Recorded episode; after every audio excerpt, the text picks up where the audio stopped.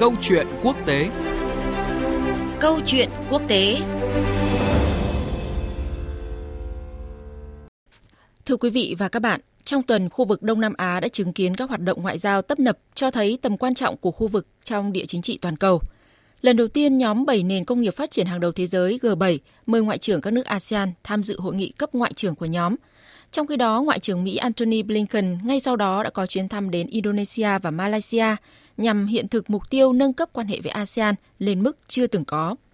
Các sự kiện ngoại giao này đều hướng tới mục tiêu chung là tăng cường kết nối với ASEAN, coi ASEAN là một cấu trúc trung tâm của khu vực. Tuy nhiên, lợi ích chiến lược của các bên mong muốn trong mối quan hệ này lại đặt ra những thuận lợi và thách thức cho khu vực. Đây cũng là những nội dung được đề cập trong câu chuyện quốc tế tuần này. Trước hết, phóng viên Quang Dũng, thường trú Đài Tiếng Nói Việt Nam tại Pháp theo dõi khu vực Tây Âu, sẽ có những nhận định về sự kiện G7 mời ngoại trưởng các nước ASEAN lần đầu tiên tham dự hội nghị cấp ngoại trưởng của nhóm. Đầu tiên thì việc này cho thấy là vai trò ngày càng lớn hơn của ASEAN trên trường quốc tế, cả về sức mạnh kinh tế lẫn ảnh hưởng địa chính trị. ASEAN thì không chỉ là tập hợp của những nền kinh tế phát triển năng động và ổn định nhất trong nhiều năm qua, mà còn được dự báo sẽ tiếp tục là một trong những khu vực phát triển kinh tế mạnh mẽ nhất trên thế giới trong tương lai. Tuy nhiên, bản chất của việc G7 hay nói chính xác hơn là nước Mỹ cũng như là nước chủ nhà Anh, đặc biệt coi trọng ASEAN vào thời điểm này, có lẽ là nguyên nhân địa chính trị. Trong bối cảnh cuộc cạnh tranh đối đầu địa chính trị giữa Mỹ và Trung Quốc đang ngày càng quyết liệt, thì ASEAN được coi như là chiến trường để hai bên giành giật ảnh hưởng. Ở đây thì chúng ta cần nhìn thẳng vào sự thật rằng các nước ASEAN đang ở trong một giai đoạn vô cùng nhạy cảm, khi phải thực hiện sự cân bằng chính sách một cách hết sức thận trọng để tránh việc rơi vào tình thế bắt buộc là phải chọn phe. Các nước G7 mà hai nước Mỹ và Anh hiện đang tích cực nhất thì muốn cải thiện quan hệ với ASEAN để phục vụ các mục tiêu địa chính trị lớn hơn của các nước này. Ngoài ra thì các nước như Mỹ hay Anh thì cũng cảm thấy là cần có các động tác trao đổi ờ, xoa dịu các nước ASEAN về việc ra đời Liên minh an ninh AUKUS hồi tháng 9 vừa qua. Sự kiện đã dẫn đến việc là trang bị cho Australia, ờ, một nước láng giềng cận kề của ASEAN, các tàu ngầm mang động cơ hạt nhân.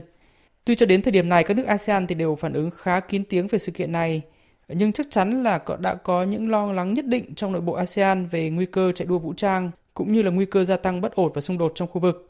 Do đó nên hội nghị ngoại trưởng G7 ASEAN lần này thì chắc chắn chỉ là bước đi đầu tiên để G7 gia tăng cam kết và qua đó có được sự ủng hộ của ASEAN.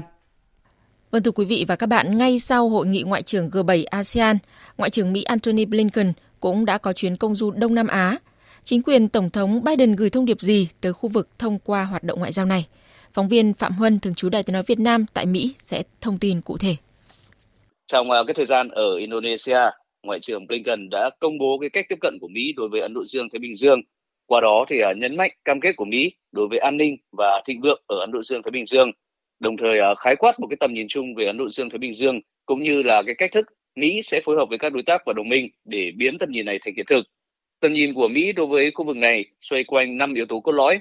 Thứ nhất đó là Mỹ sẽ thúc đẩy một Ấn Độ Dương Thái Bình Dương tự do và rộng mở, quyết tâm đảm bảo tự do hàng hải ở Biển Đông và có mối quan tâm ràng buộc đối với hòa bình và ổn định ở eo biển Đài Loan. Thứ hai đó là Mỹ sẽ tăng cường các mối liên kết bên trong và ngoài khu vực. Mỹ sẽ củng cố các liên minh hiệp ước với Australia, Nhật Bản, Hàn Quốc, Philippines và Thái Lan hay à, tìm cách kết nối các đồng minh với các đối tác như à, đã từng làm với nhóm Bộ tướng Kim Cương. Thứ ba đó là Mỹ sẽ thúc đẩy thịnh vượng một cách rộng rãi Mỹ đang phát triển một khung kinh tế Ấn Độ Dương Thái Bình Dương toàn diện nhằm à, theo đuổi các cái mục tiêu chung trong các lĩnh vực bao gồm thuận lợi hóa thương mại, kinh tế số và công nghệ, cơ sở hạ tầng, năng lượng sạch. Và đây thì à, có thể được coi là một đối trọng trong thời gian sắp tới với hiệp định đối tác kinh tế toàn diện khu vực cũng như là mong muốn của Trung Quốc về gia nhập hiệp định đối tác toàn diện và tiến bộ xuyên Thái Bình Dương.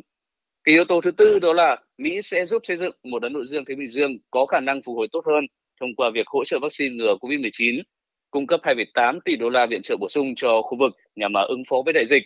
Và cái yếu tố cuối cùng đó là Mỹ sẽ tăng cường an ninh ở Ấn Độ Dương Thái Bình Dương thích ứng với các mối đe dọa. Mỹ sẽ thông qua chiến lược gian đe tích hợp nhằm mà kết hợp các công cụ sức mạnh quốc gia của Mỹ và các đối tác và đồng minh nhằm mà thúc đẩy các lợi ích chiến lược, duy trì trật tự quốc tế dựa trên luật lệ và thúc đẩy hòa bình và ổn định ở Ấn Độ Dương Thái Bình Dương. Thưa quý vị, những sự kiện ngoại giao của các nước với ASEAN trong tuần qua đều là các dấu hiệu rõ ràng cho thấy ASEAN ngày càng trở thành điểm hội tụ chiến lược của các nước lớn. Điều này cũng chứng minh cho nhận định những năm tới, sự vận động của môi trường địa chính trị khu vực sẽ càng trở nên phức tạp và khó lường, và ASEAN với vai trò ngày càng quan trọng của mình trong khu vực Ấn Độ Dương-Thái Bình Dương sẽ phải xử lý các thách thức hết sức khéo léo. Cùng bàn luận về nội dung này, biên tập viên Thu Hà có cuộc trao đổi với đại sứ Phạm Quang Vinh, nguyên Thứ trưởng Bộ Ngoại giao Việt Nam. Mời quý vị và các bạn cùng nghe. Thưa ông Phạm Quang Vinh ạ, ASEAN của chúng ta đã phát huy được đến đâu cái vai trò trung tâm của mình tại khu vực Ấn Độ Dương Thái Bình Dương ạ? Thứ nhất, duy nhất ASEAN là cái tổ chức mà bao trùm ở khu vực này mà có thể kết nối được với tất cả các nước lớn và các đối tác lớn của khu vực, trong đó có cả Mỹ và Trung Quốc. Đây là cái lợi thế rất lớn của ASEAN. ASEAN có thể tham vấn và tạo ra cùng với các nước lớn xây dựng những chuẩn mực ứng xử khu vực này. Cái thứ hai nữa là các nước lớn này đều công nhận vai trò trung tâm của ASEAN. Và cái thứ ba nữa, rất nhiều những cái tuyên bố, những cái chuẩn mực ứng xử, những cái hiệp định trong ASEAN lại được cả các nước lớn ủng hộ. Đây là cái mà các bất cứ một cái à, tổ chức khu vực nào ở đây không có. Thế cho nên tôi tin rằng là đây là cái điều rất lớn. Cái thứ hai nữa, nhưng nước nhưng các nước ASEAN đang đứng trước cái sự cạnh tranh quyết liệt của của các nước đặc biệt là Trung Mỹ thì ASEAN phải làm gì? Chắc chắn phải đoàn kết, chắc chắn phải chủ động hơn và đặc biệt phải dựa trên cái lợi ích chung của khu vực và à, cái luật pháp quốc tế để có cái tiếng nói của mình.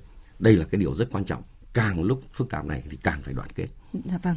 Thế còn riêng đối với vấn đề Biển Đông ạ thì theo ông ạ, à, các bên phải làm như thế nào để có thể quản lý rủi ro, để thúc đẩy hợp tác, xây dựng lòng tin trong cái bối cảnh à, khu vực luôn biến động bất ngờ như thế này ạ?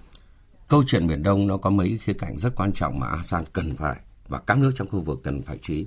Thứ nhất là cái an ninh an toàn tự do hàng hải, cái này phải được bảo đảm.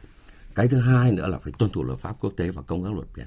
Cái thứ ba là các bên có tranh chấp với nhau thì phải xử lý cái đó bằng biện pháp hòa bình và dựa trên luật pháp quốc tế. Và cuối cùng, vì có những cái tranh chấp như vậy thì phải hợp tác, đối thoại, xây dựng lòng tin. Thế nhưng trong thời gian vừa qua vẫn có những cái sự phức tạp.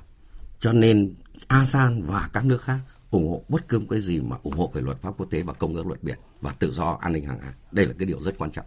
Dạ vâng, à, có thể thấy rằng là cái cạnh tranh nước lớn tại khu vực không chỉ dừng ở cái lĩnh vực an ninh quân sự mà còn thể hiện ở nhiều mặt khác như là kinh tế hay là y tế trong cái bối cảnh mà dịch bệnh hiện nay thì à, các cái cường quốc ừ, đẩy mạnh ừ, đầu tư hơn vào khu vực này đấy là có thể là những cái bước đi trong tương lai hoặc là thúc đẩy các cái hiệp định thương mại tự do rồi thì uh, cam kết chia sẻ thêm vaccine để hợp tác phục hồi kinh tế sau đại dịch vân vân.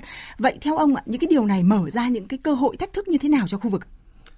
Có lẽ vừa là cạnh tranh nước lớn nhưng vừa là cái lợi thế của các nước trong khu vực này là một cái trung tâm động lực phát triển kinh tế thương mại của thế giới. Cho nên nó có cái sự tác động hai chiều lẫn nhau. Rõ ràng trong cái thời gian vừa qua, cạnh tranh địa chính trị Mỹ Trung đã tạo ra là cả hai nước này đều cần phải tranh thủ ở đây và cái sự cần tranh thủ đó không phải chỉ tạo ảnh hưởng về chính trị an ninh mà họ còn phải thông qua kinh tế, họ phải thông qua ứng xử với những vấn đề như biến đổi khí hậu và đặc biệt cái trợ giúp vaccine cho cái khu vực này là tăng cường rất lớn. Thì tôi nghĩ rằng là chúng ta phải hoan nghênh cái đó. Nhưng nếu nhìn rộng dài ra thì có hai việc rất quan trọng mà các nước trong khu vực cần phải tranh thủ. Một là cái câu chuyện tiếp tục hợp tác để ra khỏi đại dịch như thế nào để có thể khôi phục các cái chuỗi cung ứng. Cái thứ hai là các sáng kiến về kinh tế trong cái khu vực này miễn là phù hợp với lợi ích chung của khu vực và dựa trên luật pháp quốc tế thì những cái đó ASEAN cần phải thúc đẩy.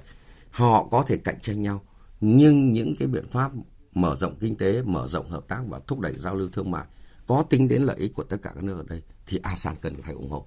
Cho nên à, cái câu chuyện mà bảo không đứng về bên này hay bên kia mà đứng về luật pháp quốc tế, đứng về lợi ích chung của các nước trong khu vực là nó cũng thể hiện rất rõ ở chỗ này.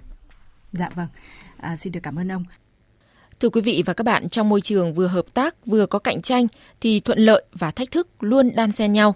ASEAN đang nằm trong bối cảnh đó. Điều quan trọng là các bên phải lựa chọn cách tiếp cận tổng thể hài hòa cùng những chính sách phù hợp, cân bằng để khu vực có vị trí then chốt này được phát triển trong hòa bình, tự do, rộng mở và bao trùm. Đến đây thì chúng tôi cũng xin kết thúc chương trình câu chuyện quốc tế tuần này. Chương trình do biên tập viên Thanh Huyền biên soạn và thực hiện. Cảm ơn quý vị và các bạn đã chú ý lắng nghe. Xin kính chào và hẹn gặp lại quý vị trong các chương trình sau.